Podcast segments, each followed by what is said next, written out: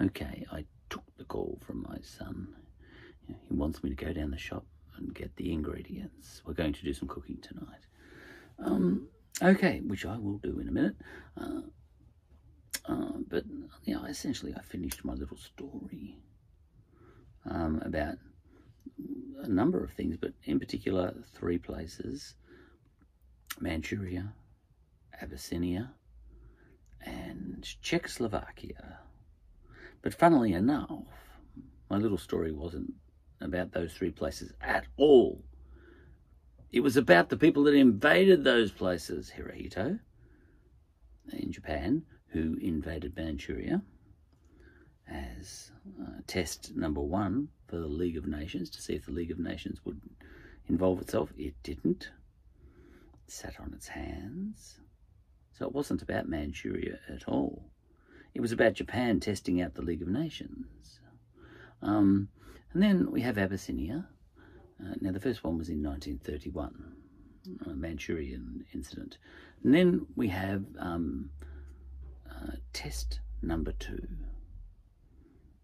Um, well, that was um, all about Mussolini. It wasn't about Abyssinia. Abyssinia it was passive in this test, you know. Um, what the real test was, was if Mussolini were to invade Abyssinia, uh, would the League of Nations intervene and, you know, do something about that? Um, as it turns out, the answer was no. Um, so it had nothing to do with Abyssinia per se. Um, was incidental that the uh, test happened to be carried out on Abyssinia, just like it was incidental that Japan's test of the mettle of the League of Nations was carried out on Manchuria. Um, it was incidental. Those places are, you know, they're passive. Um, what the real test was was was the League of Nations going to intervene, like it promised it would, sort of. All right. And the answer was no. It failed again. It didn't intervene. Um, when um, one joint, well, Italy, uh, went and um, tried to go all imperial on another joint. Now, the funny thing is, I think the Abyssinians fought back quite nicely against Mussolini.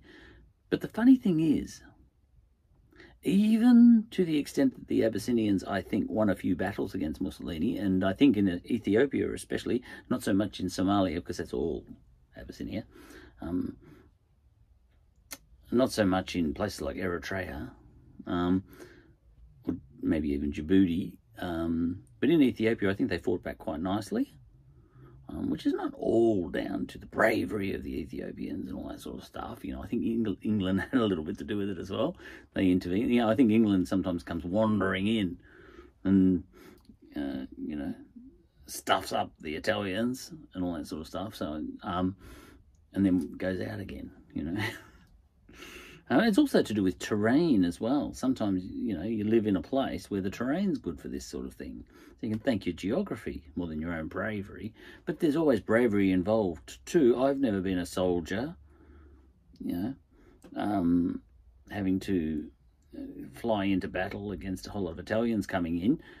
Heaps of bravery on the part of the Abyssinians, no doubt you know, in opposing. But the point is, even to the extent the Abyssinians might have won a few battles and all that sort of stuff, that, that was irrelevant to the test.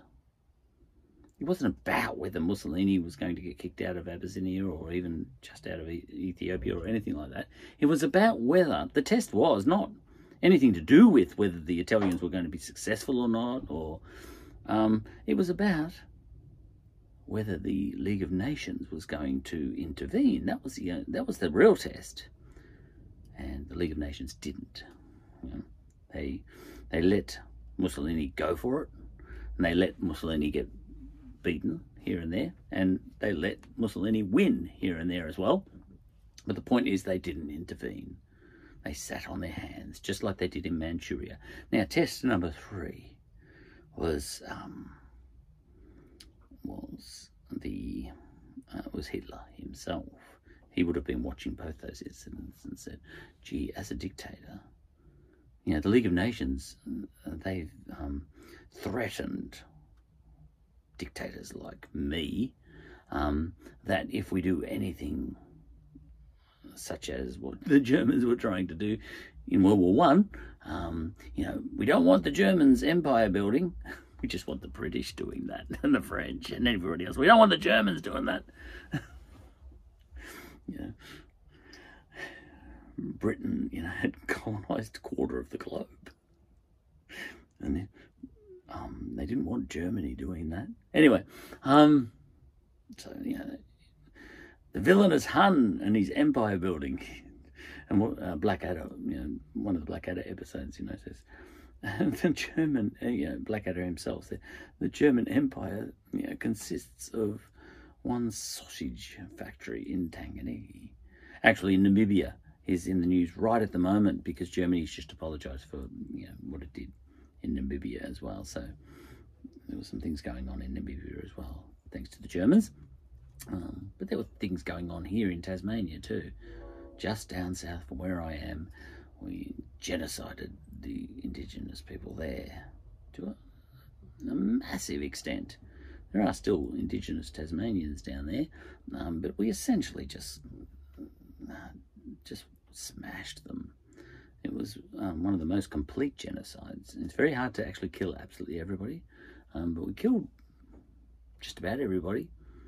Um, so, um, but anyway, so that was, you know, the whole Abyssinia thing was test number two. Um, but these were tests being um, carried out not long after World War One, you know, and the world was still in a mess and all that sort of stuff. All right, so there's no comparison to now, really, because it's been 70, 70 years since World War Two, and you know, all this is happening in 1931, 35, in the case of Abyssinia, and early 39 in the case of Hitler invading Czechoslovakia, because that was test number three. Um, see, all these things are, you know, still in a, in a time when um, there were still bombed buildings everywhere from World War One. Um, we're not in that situation now. We're 70 years out now. We've had massive numbers of major incidents. Um, you know, we had Russia invading Crimea, Crimea, Crimea recently, um, and taking it over. You know, taking it off the Ukraine. Um, we've had heaps of these sorts of things. Everything that's been happening in Kosovo and all that sort of stuff.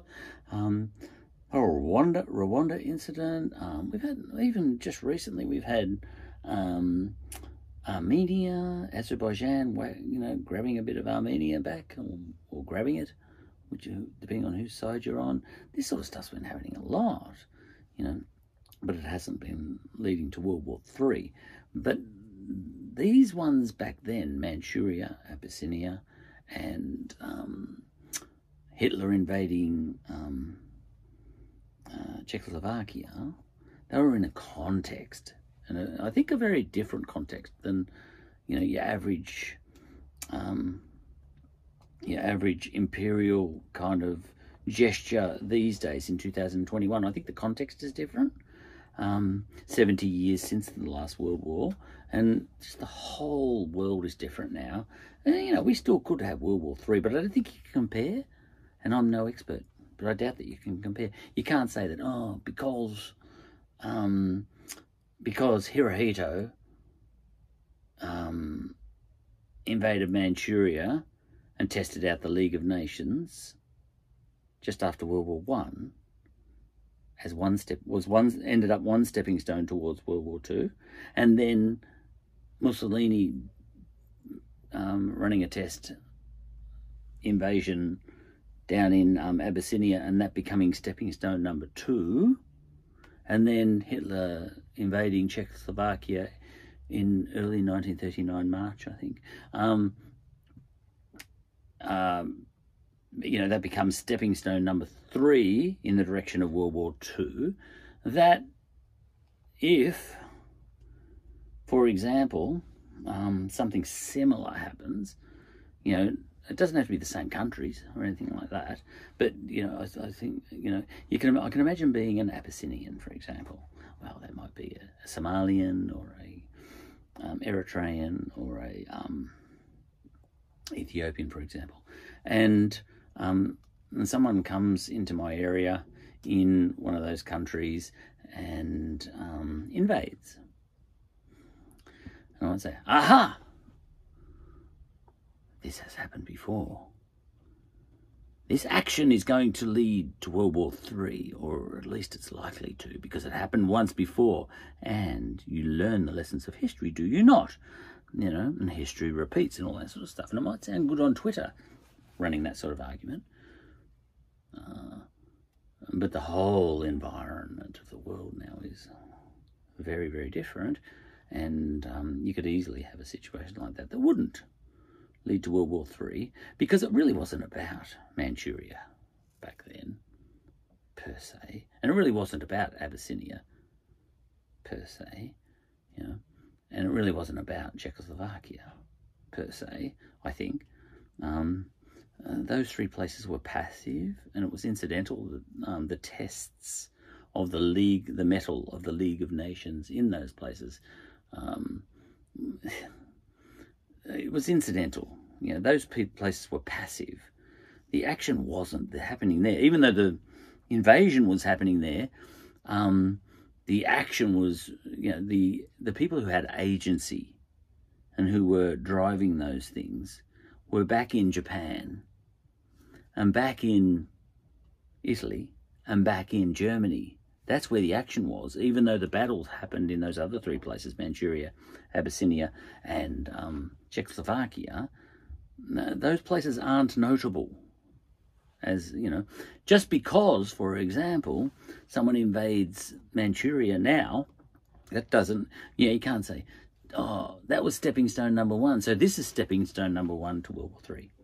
It's, no, it's, it's not comparable. Completely different thing.